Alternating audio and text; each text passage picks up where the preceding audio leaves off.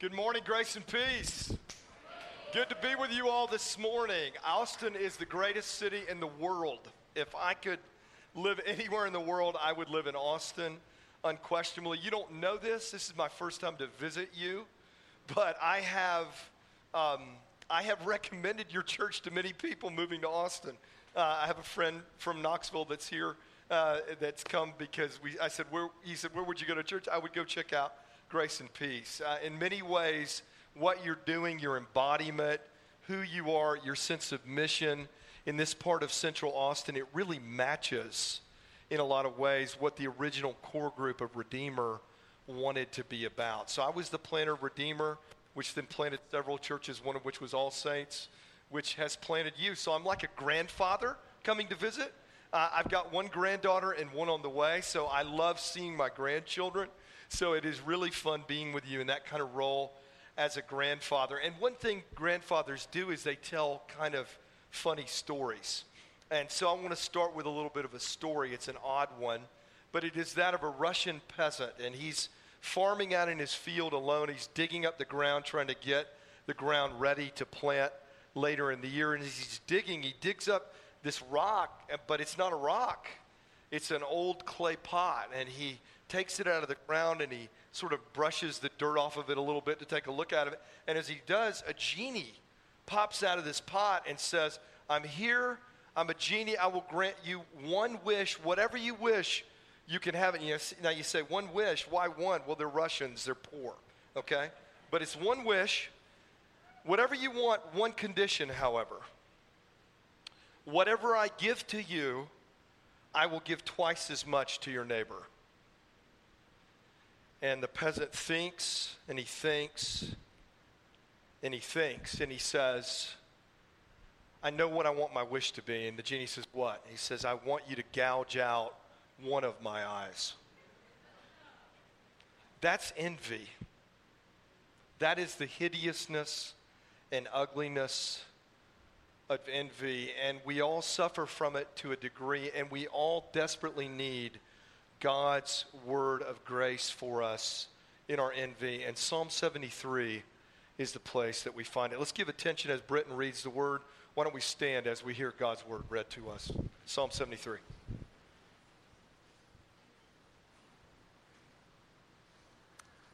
Truly God is good to Israel, to those who are pure in heart. But as for me, my feet had almost stumbled, my steps had nearly slipped, for I was envious of the arrogant when I saw the prosperity of the wicked. For they have no pangs until death, their bodies are fat and sleek.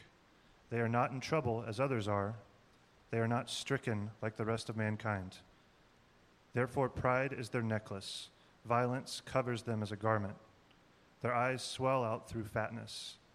Their hearts overflow with follies. They scoff and speak with malice. Loftily, they threaten oppression. They set their mouths against the heavens, and their tongue struts through the earth. Therefore, his people turn back to them and find no fault in them. And they say, how can God know? Is there knowledge in the Most High?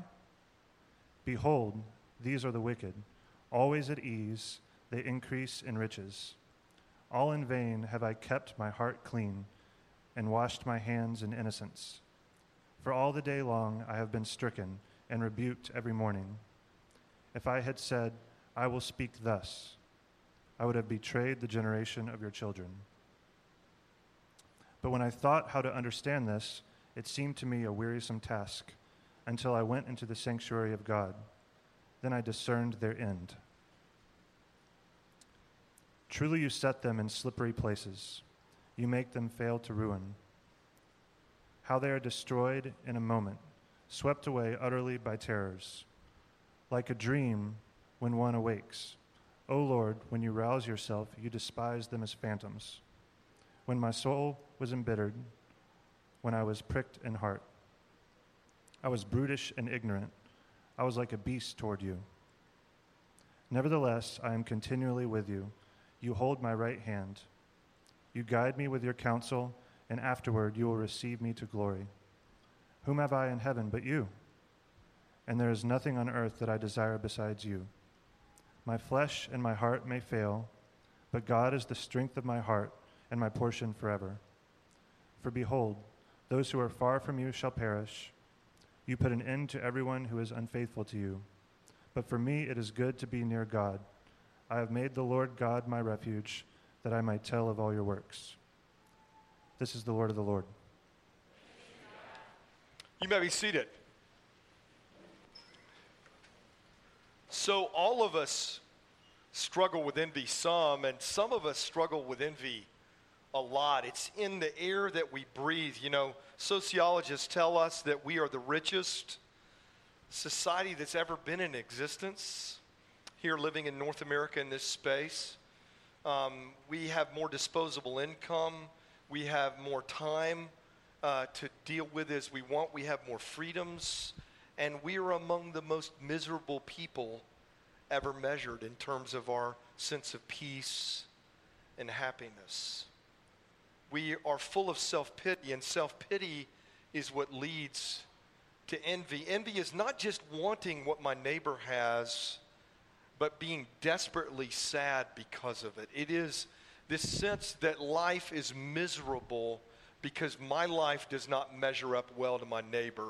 It is comparison that is twisted by sadness and brokenness inside of us that leaves us with this sense that life is miserable when we compare our lives to others. Everyone struggles with this. If you've got a Bible there and you read it from your Bible, you probably saw this is a psalm of Asaph. Asaph is one of the leaders. He's like Mac. He's sort of the worship leader, but not for a local congregation, like for all of Israel, for their temple worship and for all their things. He's sort of the head of worship for all the churches that existed at that time. And he is saying, I wrestle with envy. Envy is a sickness, the way early Christians talked about it. When the list of deadly sins came out, it was very near the top, both in the Western and Eastern churches, very early on, and there were colors associated with the deadly sins. And the color associated with envy was always yellow or green to kind of picture a sick countenance, a sick skin color, kind of like a jaundice of the soul. That's what envy is and what it does to us. The way Asaph describes it is, here I am, worship leader in Israel. I believe in the goodness of the Lord. He starts out with this beautiful expression of who God is and the joy of having a singleness of heart and mind to trust God. And then he says, but then I became envious of the wicked. And he begins to describe what that envy is like. We'll unpack that in just a moment. But then he gets down, to the middle of the psalm, and he says, God, is any of this worth it? He sort of says, verse 13, all in vain have I kept my heart clean and washed my hands in innocence. Verse 12, behold, these are the wicked, always at ease. They increase in riches. In vain I've kept my heart clean, washed my hands in innocence. He's saying, in effect, my faith really isn't worth anything to me in light of my envy. It's a desperate problem for us. And we have it just as bad or worse than Asaph does. And if a worship leader in all of Israel has it, you're going to have it too. And if you're like me, it's going to crop up all the time. I've been studying this passage all week, meditating on it, getting ready to come out here to be with you. My wife, Fran, and I were starting our journey out here to be with our daughter, Duggan, this weekend and then help her move out to California. We're going to take a driving trip like Chevy Chase in Vacation, except we don't have a dog to tinkle on the sandwiches, and Grandma isn't coming, so she won't die on the way. That'll be good. But that's our little journey coming up ahead for us, the family vacation, driving to L.A. But we started in the airport in Atlanta flying out here, and we're waiting for our flight, and we sit next to a woman and her two little sons, and we start talking with them. And she, she's got like 5- and 7-year-old kids there. And she says, yeah, we live in Houston, and I made a joke about people in Austin. We're going to Austin, and people in Austin look down on people in Houston. That didn't go over very well at all. She didn't like that very much. Didn't take it at all. And then she said, yeah, my husband and I, we're picking up our kids from camp, and we've just spent 2 weeks in Portugal. And I started grinding my teeth, like, why did they get to go to Portugal? I want to go to Portugal. I'm going to go drive through the Mojave Desert. I want to go to Portugal instead. So we're there, and my wife and I are talking about it. And she says, Paul, isn't this what you're preaching on Sunday? I go, oh, yeah. Oh, yeah. All the time. It's there. It's this problem of envy, and it's a deadly sin. It's serious. It can lead us to a space where our soul gets so jaundiced and ill. We wonder, is our faith even worth it? No matter how long you've been in the game, if you're a person like Asaph, you're way inside. It can come and sicken you badly. But the problem is really a bit trickier than we think it is. It's more complex than we think it is, because there are evidences to support your envy, right? Asaph's envy particularly, he says, I've envied the wicked, verse 2, but as for me, my feet had almost stumbled, my steps had nearly slipped, for I was envious of the arrogant when I saw the prosperity of the wicked. It's a special kind of envy Asaph is dealing with, and that is of people, you know, the sort of the Old Testament word, the wicked, just means those apart from God. It's not that they're more sinful than we are necessarily. It's that they're the ones living apart from God and his grace. And Asaph says, God, I look at them and their lives look better than ours. They eat what they want, but their bodies are healthy. They have wealth, and we so often don't. We are afflicted, but they flourish. You can kind of miss this in the English. It shows up in verse 3 and verse 12. He says the prosperity of the wicked. Underneath that in the Hebrew is shalom. That's the special word that God says is only for my people. Only those who trust in me have shalom. My peace, my blessing, my flourishing hand is on your life. That's what shalom is. Again, in verse 12, he says, behold, these are the wicked. They are always at ease. They increase in riches. Underneath that at ease in English is shalom again. That is almost blasphemous talk for a worship leader in Israel to use, because the wicked were never supposed to have shalom. The prophets were constantly saying, the wicked, they don't have shalom. The people who are not connected to God and his mercies, those who don't follow God, they don't have shalom. We do as his people. But Asaph says, God, it looks like they're the ones with shalom and not us. Do you ever do that? You ever stop and say, God, I've been here, I'm trusting you, I'm following you, I'm washing my hands, seeking forgiveness and mercy afresh. I'm diligently trying to follow you, even in the middle of affliction. And those people who are outside of a relationship with you, outside of your church, who are foreigners to these concepts, they're the ones getting all the blessings. Where are you, God? See, what does Asaph say when he starts making those kind of comparisons? My faith is in vain, and I'm giving up trying to give your cup, God, really, of blessings to them. I want to drink their cup of blessings. The whole goal of walking with Jesus, the whole goal of being God's people is to live in mission. Why are you here? Why are you worshiping in a junior high school cafeteria on the first Sunday in August without AC? Because you have a sense that there's something here that you prize above all else, and you want to be God's people here gathered to share his mission with this part, his love and his mercy and his kindness and his justice, with this part of Central Austin. But what envy starts making you think is, it's not worth it. It's not worth it. Where does the healing begin to come? For Asaph and for us, it can begin to come in two ways. What does he say? He says, verse 15, if I had said, I will speak thus, I would have betrayed the generation of your children. The surprise of healing in this psalm is it starts for Asaph when he realizes, if I keep living with a heart of envy, if I keep allowing envy to go unchecked in my life, if I keep living this kind of diseased sub-existence with God, The first great problem of it is I'm going to lead others into that kind of life too, and I can't. It's an awareness of community around him, of people who are inside the covenant with him, who he says, I've got a responsibility to show them a better way.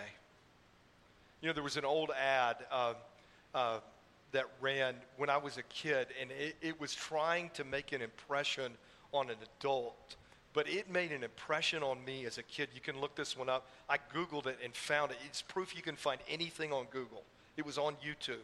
It's a 1967 public service announcement against smoking, okay, when smoking is the rage of the culture. I'm 5 years old at the time, and I can vividly remember this commercial showing it. It was a dad and his son walking through a day together, and they kept showing, like, this dad gets up in the morning and makes his coffee, and so the little boy pretends to make coffee and sits down at the table with his dad. They go outside, and they begin to clean up in the yard, and the dad is cleaning up, and the little boy is following after him. And after every one of these scenes, the public service announcer says, like father, like son, like father, like son. They get in a convertible together. Of course, no seat belts, no car seats, right? The good old days, right? And the dad's driving like this, the kid's sitting in the back, unbuckled, flopping around back there, but he's got his little toy steering wheel. They say, like father, like son. They get down and they stop by a little river. They walk down to the river. The dad skips a stone into the river, and the little boy tries to skip his stone across, like father, like son. And then it ends. It ends with them both sitting under a tree, and the dad is kind of kicking back, smoking a cigarette, just lazily watching out there, and the little boy is trying to open the pack of cigarettes and get his out, and then they say, like father, like son. Like, it was supposed to cut dads to the heart in a culture where everybody smoked, to say, is this really what you want to give your children? Like, do you want to give them this life? Do you want to keep feeding them a world of secondhand smoke and make them firsthand smokers themselves? Like, is this really what you want to do for them? It stuck with me for like 50 years. I'm quoting all of that to you, right? This is what Asaph is saying.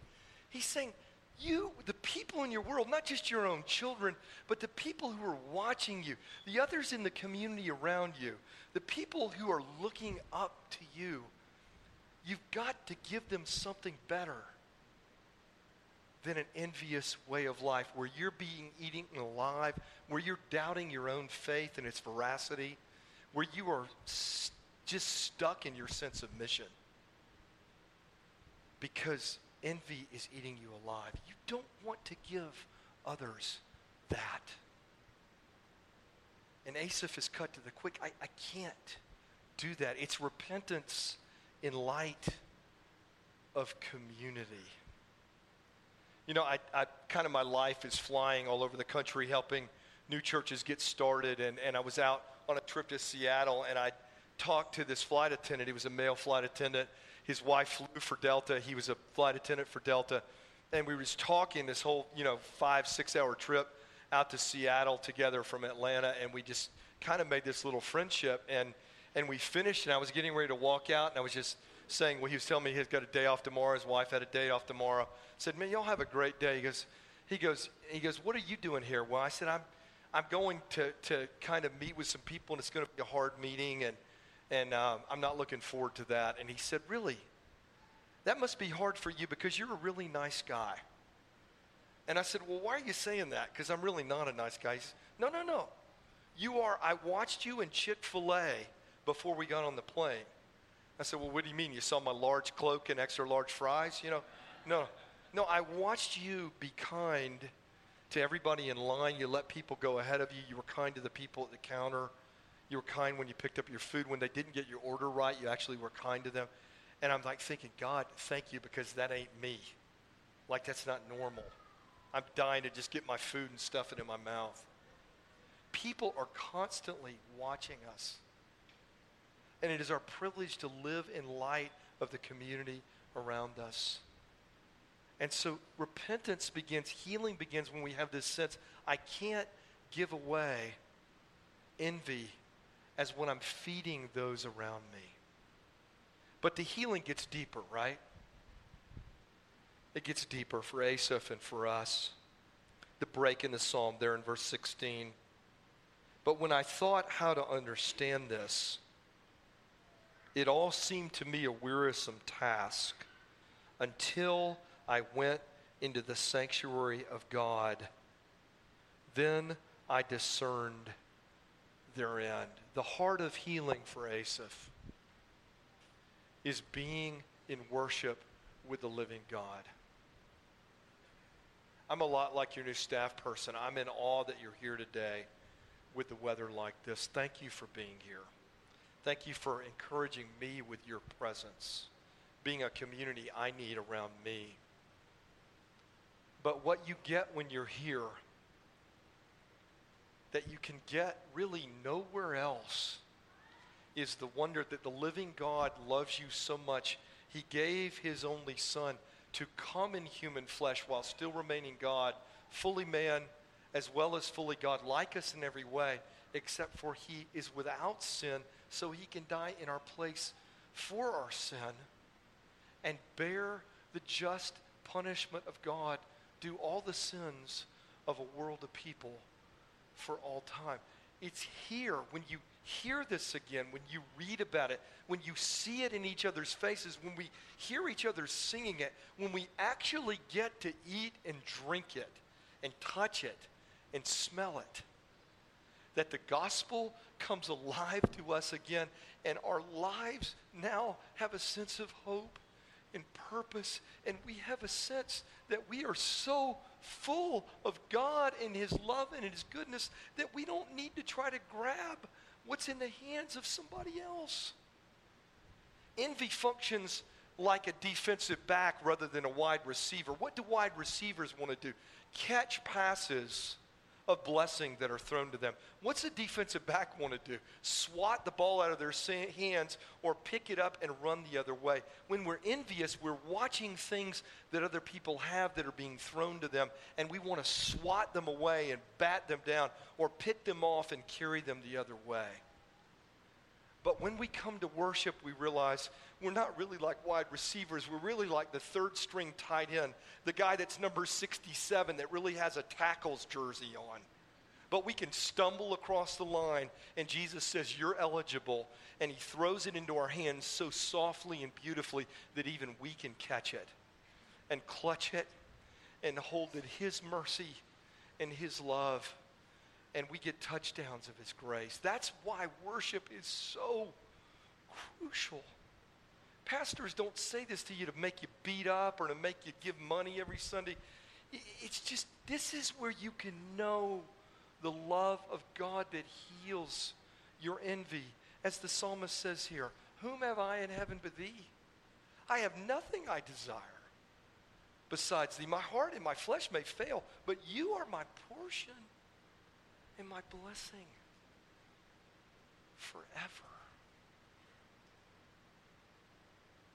Now, when you come out of worship and the healing comes in fresh ways to us week after week, we need it like Asaph needed it. You need it like I need it. What happens? We get reoriented to all of life. I used to hate this time of year. I'd start to get antsy in kind of the middle of August because it meant school was coming back. I hated that. I love summer. I still love summer. This is my favorite time of year. Doesn't matter how hot it is. I love it. Love it. Grew up in Florida, so I can handle it, okay? I love it. But I hated that word orientation. Oh, Mom, we got to go to orientation. We got to get ready for the year ahead.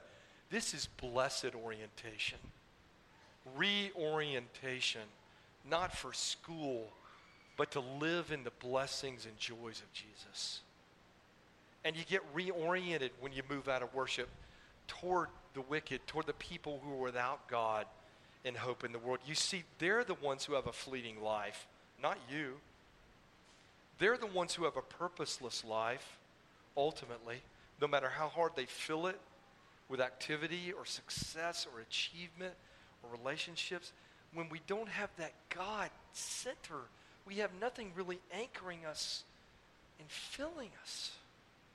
And so you see that you, instead of living with self-pity that makes you want to swat things out of their hands, you have pity for them and want to give to them what you have filling up your hands, God's mercy, God's love, God's goodness in Jesus. And there's always enough there in your hands to give away and still have enough and more for yourself. You get reoriented toward yourself. Asaph says, when I thought this way, I was foolish. I was like a brute beast. I love what one writer says, commenting on this psalm. He moves from pity me to stupid me. And now he says, I become wise me. Out of worship, coming out of the sense of community in worship, we realize afresh we have everything.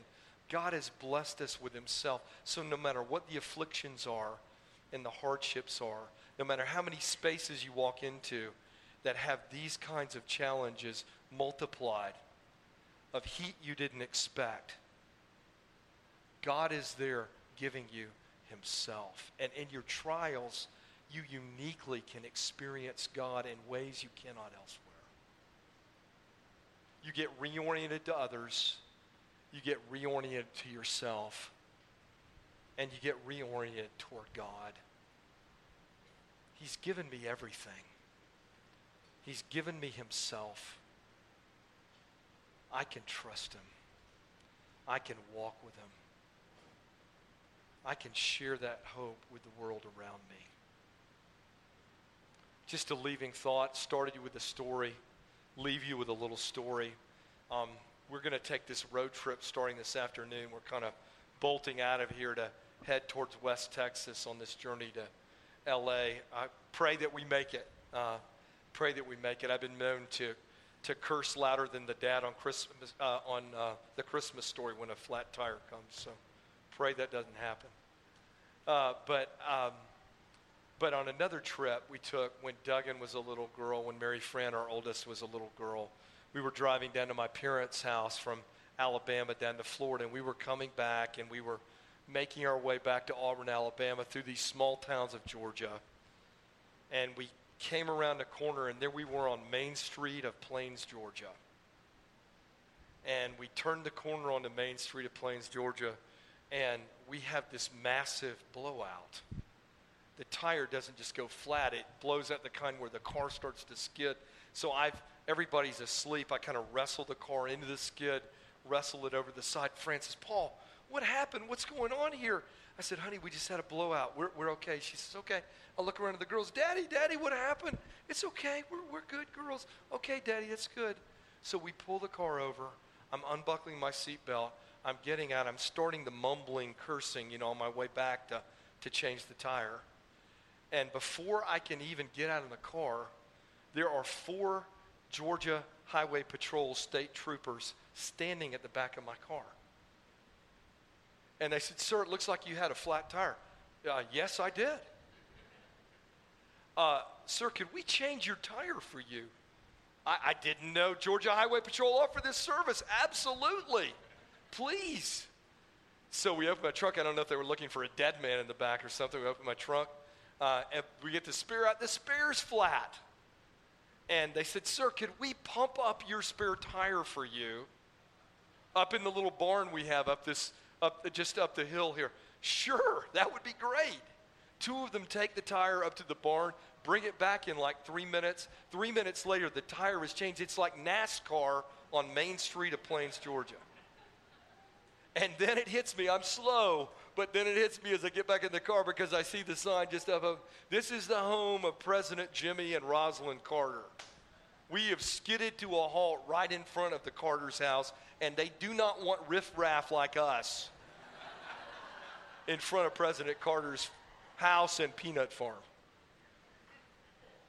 What your Father in heaven is saying to you today as his people is, wherever the breakdowns in your life come, the skids, the halts, I have even orchestrated those to bring you back to a deeper sense of my love. And I don't want to just change the tire and get you on your way. I want to welcome you and have you come in. I want you to eat supper with Rosalind and me, in effect. And I want to show you all of my blessings. I want to feed you with my love. And then I'm going to send you back on your journey till you come to stay here with me forever. May we not envy the wicked. May we love the wicked, because the riches of God, the height and depth, the breadth and the width of God's love, shaped in the way of the cross, is given to us in Christ Jesus. Let us revel in that. Let us feast on that and celebrate that love. Let's pray together. Father, we thank you for this time in your word. We thank you for the grace that is ours in Jesus that really can heal our envy. Asaph needed it. Father, we need it. Father, I pray for any here today who this may all be new to, the whole idea of being filled up with God, the whole idea of finding saving mercies in a God who would give himself for us. I pray that you would touch into the lives of these, whoever they may be, and bring them to yourself or back to yourself if they've wandered far from you, Lord. For those of us walking with you weakly, feebly, maybe crawling at times, maybe stopping along the way because we don't think we can go any further, would you feed us on your love today to strengthen us, to heal our envy, and to help us love the wicked, to love those around us, to really see their needs rather than craving their lives, because we have all we need in you. And if we have you, we truly need nothing else. Please, Lord, fill us now on this. Even as we've heard of it, may we taste it and see it. May we eat it and drink it. We pray it all in Jesus' name. Amen.